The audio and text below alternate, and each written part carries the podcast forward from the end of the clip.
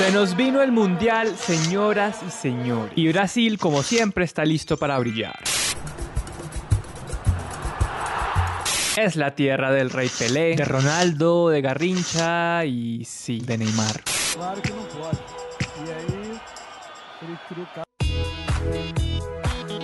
Pero detrás de los pentacampeones del mundo y de su juego bonito, hay un jugador que sobresale por encima de todos, pero no por su talento. En un continente en el que la mayoría de los mandatarios juegan por la banda izquierda o el centro, a este le gusta jugar por la derecha, o mejor, la ultraderecha. Estamos hablando de Jair Bolsonaro, quien este domingo perdió contra Lula en unas elecciones históricas, donde salieron a votar casi el 80% de los brasileños. Ahora Bolsonaro y Lula se enfrentarán en una segunda vuelta el próximo 30 de octubre. Pero obviamente nuestro fachito paulista ha salido con sus estrategias típicas, como decir que venció a las mentiras de las encuestadoras, lo que se une con sus discursos de varios meses cuestionando el resultado de las elecciones. Y es que esa segunda vuelta va a estar reñida. Entre Bolsonaro y Lula solo hubo 6 millones de votos de diferencia, que suena muchísimo en un país como Colombia, pero en Brasil no es nada porque los otros dos candidatos obtuvieron 8,5 millones de votos. Y además faltaron por votar 30 millones de personas. decir, esa vaina va a estar apretada. Y pues como la cosa está difícil, Bolsonaro aprovechó para meter miedo entre los electores. Diciendo que ojo con votar por Lula porque el cambio puede ser peor. O si no, miren a Argentina, a Venezuela o a Colombia. Como ven, es el Donald Trump tropical. Un presidente que quería ser un aliado deconstruido, pero al mismo tiempo acabar con todo. Nós temos que desconstruir muita coisa, desfazer muita coisa. Un mentiroso compulsivo. Decir que se pasa hambre aquí en Brasil es una gran mentira. Por lo mismo, usted no ve gente pobre en las calles con físico esquelético. Un fanático de la dictadura. O que seria do Brasil sem as obras do governo militar? Não seria nada. Seríamos uma republiqueta. Abiertamente homofóbico y misógino. Dije que no iba a violarte porque no te lo mereces. Quédate aquí para oír.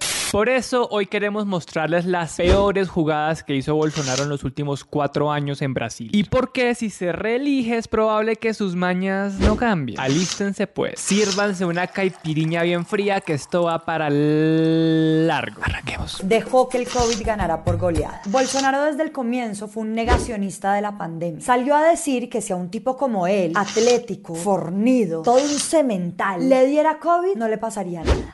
Nada sentiria ou seria, quando muito, acometido de uma gripezinha ou resfriadinho. Que en el mundo había una histeria colectiva. Lo peor de todo es que se la pasó peleando con los gobernadores de varios estados, que sí quisieron cuidar a su población con medidas de aislamiento y tapabocas. Y cuando empezó la vacunación a nivel global, a Bolsonaro le valió cinco. Primero dijo que eso pa' qué, que él no se iba a vacunar porque a él ya le había dado COVID. Y esa, según él, era la mejor vacuna. E igual que si se muere, que lo dejen morir. El problema es de él. Gran epidemiólogo. Bravo. Pero tranquilos. Es que Jair Mesías Sí, así se llama. tenía la respuesta que los salvaría a todos. La hidroxicloroquina. Un medicamento que era para la malaria, que no servía para el COVID y hasta podía poner en riesgo la salud de la gente. Brasil tenía más de 15 mil contagios y 133 muertes al día cuando a Bolsonaro le dio por promover el uso de esta vaina. Hasta usó los fondos de emergencia de la pandemia para comprarlo y distribuirlo, aun cuando se le dijo, se le repitió se le volvió a decir que no servía para nada. Bolsonaro presionó tanto con este menjunje y con su forma de ver la pandemia como una gripeciña que un ministro de salud le renunció cuando llevaba menos de un mes en el cargo, pues porque no estaba de acuerdo con sus decisiones. Y ahí empezó el Cristo Redentor a padecer. Porque luego de eso, Brasil se demoró siglos en vacunar a su gente. En agosto de 2020, cuando Brasil ya tenía más de 100.000 muertos por el COVID-19, el gobierno ignoró por un mes 10 correos de Pfizer con propuestas para la compra urgente de vacunas. Ah, no. Es que Bolsonaro pensaba que era un príncipe nigeriano que le quería regalar toda su herencia. Puta. Aunque Pfizer contemplaba que empezaría la vacunación en diciembre de 2020, el Ministerio de Salud de Brasil solo firmó un acuerdo con ellos tres meses después. Y así fue con todo. Bolsonaro pospuso y pospuso y pospuso tanto las jornadas de vacunación que se hicieron oír los cacerolazos en varias ciudades de Brasil.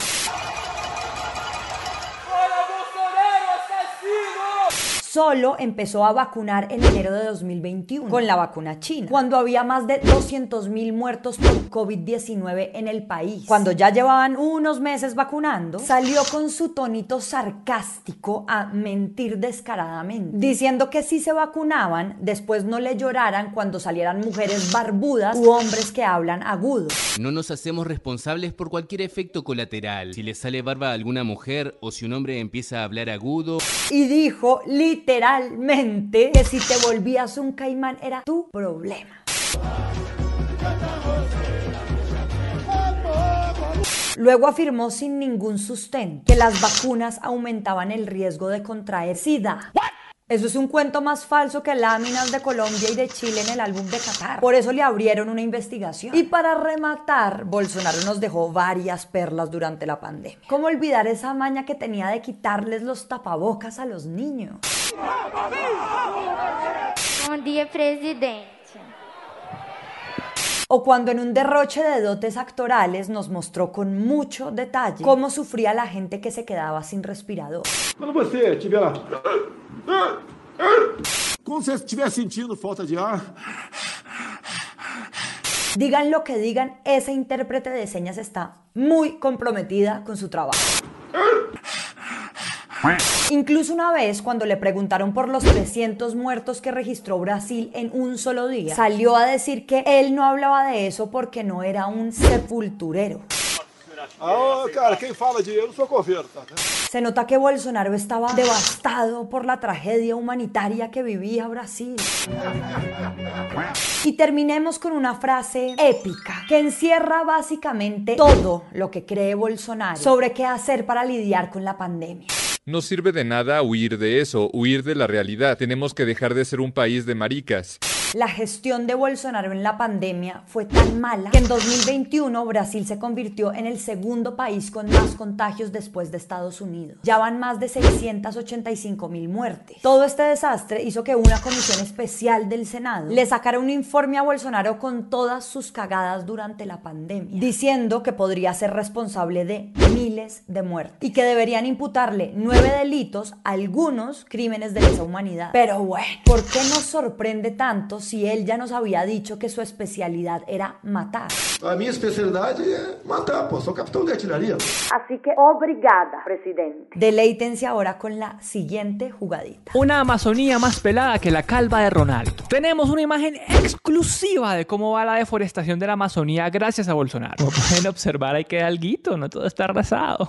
Bolsonaro también se tomó como un chiste la emergencia climática. En 2019 dijo que para reducir la contaminación bastaba con comer menos y con hacer popó un día sí y un día no. Mejor dicho, la fibra es el enemigo número uno de la nación. Ese mismo año dijo ante la ONU que la Amazonía no era ni el pulmón del mundo ni patrimonio de la humanidad. Lá-se a dizer que a Amazônia é patrimônio da humanidade e um equívoco, como atestam os cientistas, afirmar que a Amazônia, nossa floresta, é o pulmão do mundo. Que no se metieran con la soberanía brasileña, carajo. Y tuvo el descaro de negar que la selva estaba siendo quemada y destrozada. Aun cuando ese año se registró el mayor número de incendios en 12 años. La deforestación en la Amazonía brasileña es ya cinco veces mayor que en enero de 2021. Pero es que claro, según él, la Amazonía es un bosque húmedo que no se incendia. Pues porque está mojado y no se quema. En fin, un genio de la química básica.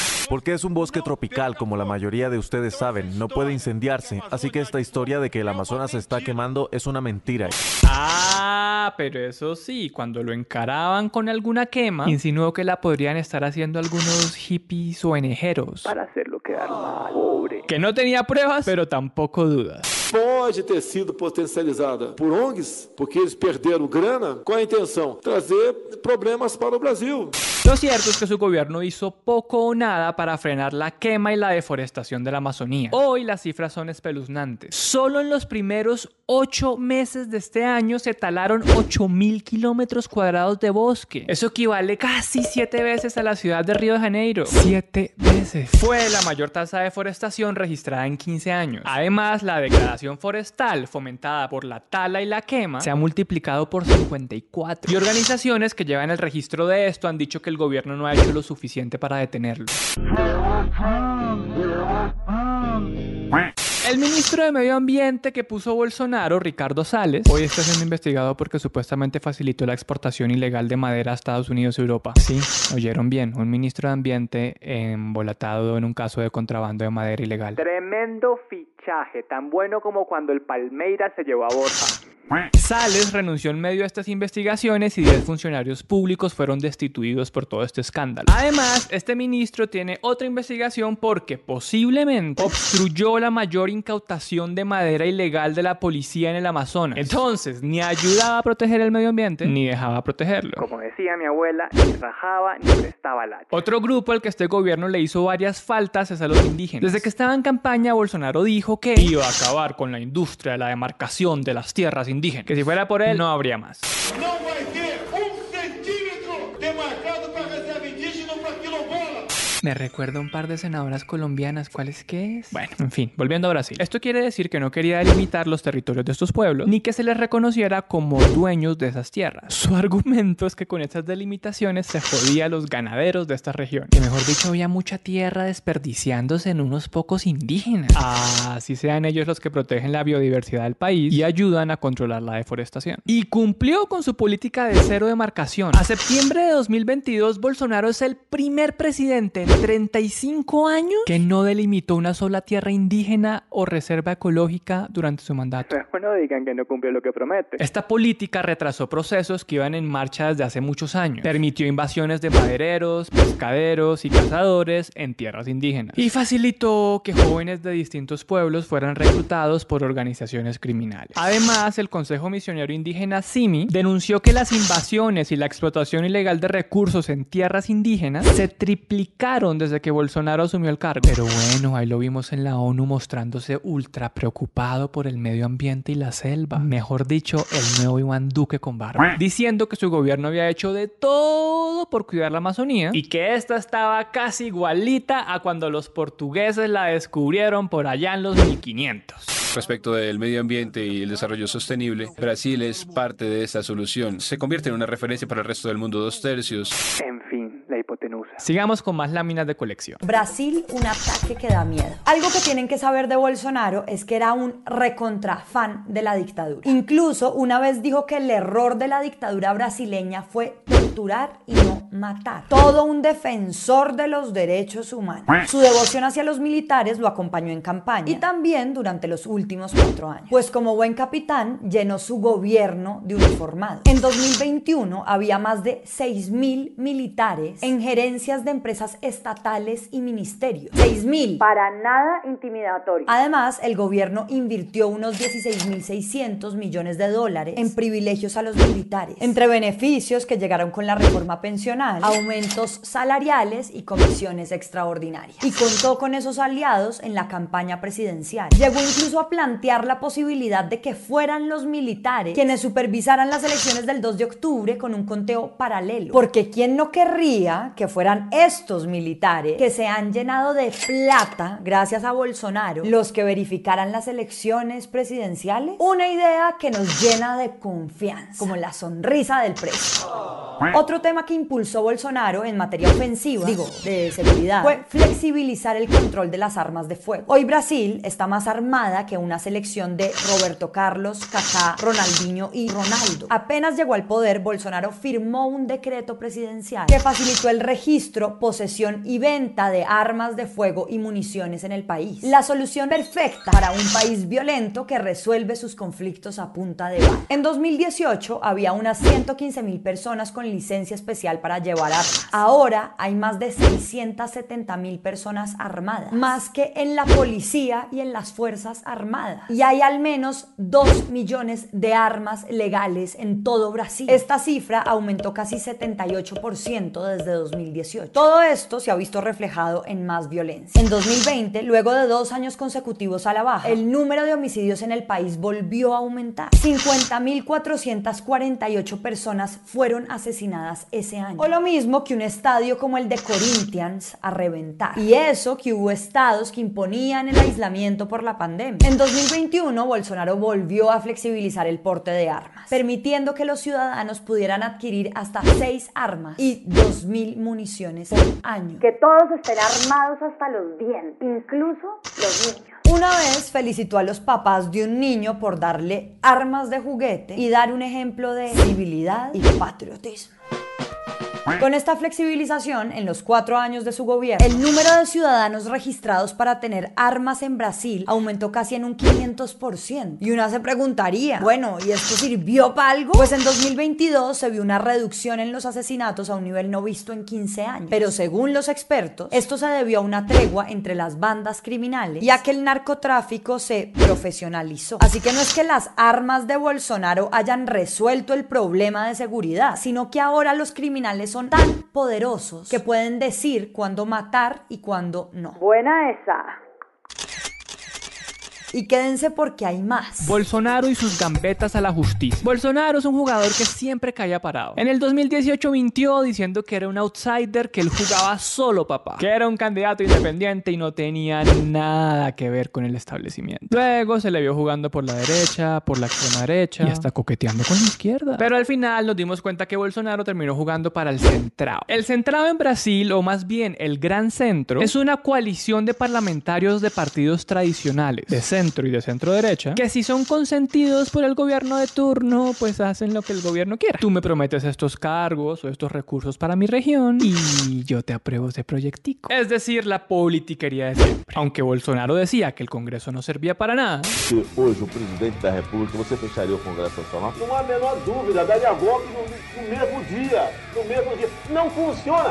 En 2020 empezaron a llegar decenas de pedidos de juicio político para tumbarlo de la presidencia. Además, avanzaba una investigación de corrupción contra uno de sus hijos. Con todo esto como telón de fondo fue que Bolsonaro empezó a buscar el apoyo del Congreso y se entregó por completo al centrado. Para ganárselos apoyó tácitamente lo que hoy se conoce como el presupuesto secreto. Resulta que en Brasil, antes del 2020, una parte del presupuesto que tiene el gobierno cada año estaba en manos del Congreso, la otra en las del gobierno y los ministerios. La parte que manejaban los congresistas solía distribuirse equitativamente y se podía saber qué quería hacer cada diputado con la plata. Pero en 2020 se aprobó un nuevo mecanismo que hizo que se le quitara una tajada a los ministerios y pasara al Congreso. Bolsonaro autorizó esto en tres proyectos de ley que pasaron mientras estaban en negociaciones. Se definió que un solo parlamentario, hablando en nombre de todos los otros, debe proponerle a los ministerios federales cómo ejecutar un montón de plata en los estados y municipios. Este mecanismo ha sido muy criticado porque oculta qué se hace con la plata y cuáles son los intereses detrás de esos presupuestos. Y porque en la práctica la asignación de esa plata se define en almuercitos, cafecitos y charlitas entre parlamentarios y aliados y el gobierno federal de Bolsonaro. Entonces, buena parte del presupuesto de todo Brasil quedó en manos del Congreso. Y eso, adivinen, terminó beneficiando especialmente a diputados cercanos al gobierno. Además, recursos de este presupuesto secreto habrían sido utilizados para elegir al diputado Arthur Lila, un bolsonarista, como presidente de la Cámara. Ya hay varias denuncias de que este sistema le abrió la puerta a movimientos poco transparentes, como que habrían utilizado más de 200 millones de reales en equipos agrícolas y retroexcavadoras para obras que en realidad costaban mucho, mucho menos. Por esto, el Tribunal Supremo ordenó en el 2021 suspender el pago de esta plata y divulgar los nombres de todos los diputados junto a las solicitudes que hicieron hasta el momento, lo que tiene temblando a más de uno. En otras palabras, la alianza de Bolsonaro y el centrado se ha construido a punta de clientelismo y corrupción. Como bien dijo Bolsonaro ahorita en plena campaña, A grande maioria dos parlamentares, cada vez mais, estão com o governo e o governo está com eles. ¿por qué será? Fue gracias a esto que Bolsonaro zigzagueó más de 130 solicitudes de juicio político, la mayoría asociadas a su pésima gestión durante la pandemia, pero que no terminaron en nada. Ni Ronaldinho en su mejor momento se burlaba tanto de los defensores. ¿Y se acuerdan de Artur Lira? Pues mejor arquero no pudo ser, porque detuvo a todos los partidos políticos en contra de Bolsonaro en la Cámara. Buena esta, papá. Y ojo, porque las acusaciones de corrupción también tocó a gente de alto gobierno. Uno de sus peores fichajes fue Milton Ribeiro, el cuarto ministro de Educación que le renunció. Esta joya está siendo hoy investigada por tráfico de influencias. Al parecer, Ribeiro estaría relacionado con dos pastores cercanos a Bolsonaro que hacían lobby en el Ministerio de Educación para recibir recursos. Ribeiro también es pastor y quedó muy mal parado cuando se conocieron unos audios en los que él mismo reconocía que el ministerio priorizaría los proyectos de los pastores afines al gobierno. Bien separado ese Estado de la Iglesia, ¿no? y en otros audios decía que Bolsonaro advirtió que lo iban a arrestar, por lo que nuestro presidente también estaría medio untado en ese escándalo. Al principio Bolsonaro decía que pondría ni siquiera las manos, sino la cara en el fuego por él. Pero cuando la cosa no pintó bien para el ministro, empezó a decir que no, que en su gobierno no había corrupción, que hay casos aislados que aparecen y hay que solucionar. Todo esto nos lleva a la última lámina, la más jodida de conseguir en esta colección de cagadas bolsonaristas. Un jugador fuera de lugar. Desde que llegó al poder, Bolsonaro demostró que es un tipo que no respeta las instituciones. Miren estos tres ejemplos. Uno, en su gobierno lo acusaron varias veces de tratar de obtener información privilegiada de investigación o de tratar de impedirlas por completo. El caso más famoso fue cuando su ministro de Justicia estrella, Sergio Moro, lo acusó de interferir en la autonomía de la Policía Federal y luego le renunció emputado por eso. Hoy Bolsonaro está siendo investigado por supuestamente haber presionado para cambiar al director de la Policía Federal. Según Moro, quería reemplazar al superintendente de la policía en Río de Janeiro. Todo porque en esa ciudad investigaban a dos de sus hijos por corrupción. Y difusión de fake Moro decía que básicamente Bolsonaro quería como director de la policía a alguien a quien pudiera llamar a pedirle información. Luego se conocieron audios en los que Bolsonaro se quejaba de que ni la policía ni las Fuerzas Armadas le daban información de nada. Y decía esta perla, no voy a esperar a que jodan a toda mi familia o a un amigo mío solo porque no puedo cambiar a alguien. Y eso que Bolsonaro decía que con él iba a haber transparencia antes que nada. Imagínense si no, pero pues es que familia es familia. Salud, mi familia. Dos, a Bolsonaro se le olvidó que era presidente y fue un duro crítico de las instituciones cuando no le colaboraron. Sin tener pruebas, llegó a decir que el Tribunal Superior Electoral había participado en fraudes en 2014 y que el presidente de este órgano era un imbécil. Durante todo su gobierno repitió como un sirirí que la votación electrónica había sido manipulada en 2018 y que él debió haber ganado en primera vuelta. Pero como raro, nunca presentó pruebas. Esto es gravísimo porque el propio presidente empezó a generar un clima de desconfianza en la democracia brasileña y desde muy temprano empezó a sembrar dudas sobre las elecciones de este año. ¿Le suena familiar? This is going to be a fraud like you've never seen.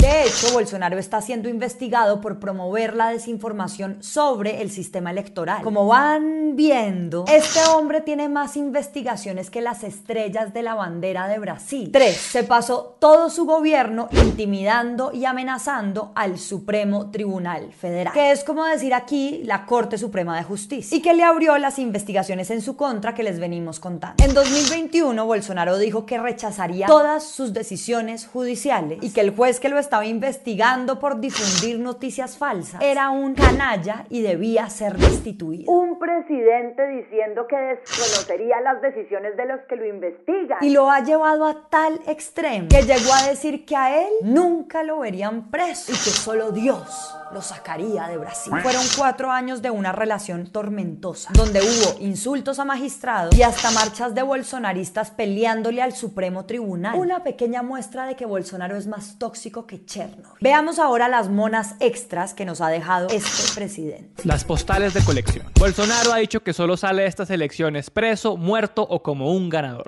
Bien tranquilo el tipo, ¿no? Y ha estado haciendo varias jugaditas para obtener lo que quiere. Por ejemplo, en julio hizo que sus aliados en el Congreso modificaran la constitución para poder aumentar en un 50% el subsidio que el gobierno le da a la gente más pobre. Eso es muy sucio porque hay más de 33 millones de brasileños pasando hambre. Esas ayudas debieron haber llegado mucho antes, en plena pandemia. Y no a tres meses de las elecciones para conseguir algunos votos. También se le ha pasado metiendo miedo con el cuento de que las elecciones podrían ser fraudulentas. Y repite hasta el cansancio que no hay que confiar en las autoridades electorales. Y esto es una tradición de él, porque ya antes había salido a decir cosas incendiarias, como que lo que se define en las urnas es una lucha entre el bien y el mal. Por todo lo anterior, muchos temen que si llega a perder en segunda vuelta, sus seguidores y aliados militares desconozcan el resultado, puedan llegar a protagonizar locuras como la toma del Capitolio que vimos en Estados Unidos. Ahora el panorama no pinta tan bien para Brasil. Lula es la cara visible del Partido de los Trabajadores, un partido que tuvo a varios de sus miembros involucrados en el peor escándalo de corrupción en Brasil. Él mismo estuvo preso durante 580 días, pero esta decisión fue revocada y por eso hoy es candidato. Aunque su expediente quedó limpio, pertenece a un partido sucio, que tuvo a una presidenta destituida por violar las normas fiscales y que dejó al país sumido en una crisis política ni la berraca. Pero a pesar de esto, reelegir a un canalla como Bolsonaro es elegir la necropolítica, un gobierno basado en la muerte, en la destrucción de la Amazonía, en el fomento de las armas, en la minimización de una pandemia. No por nada en las calles lo han tildado de genocida. ¿Quieren eso de presidente?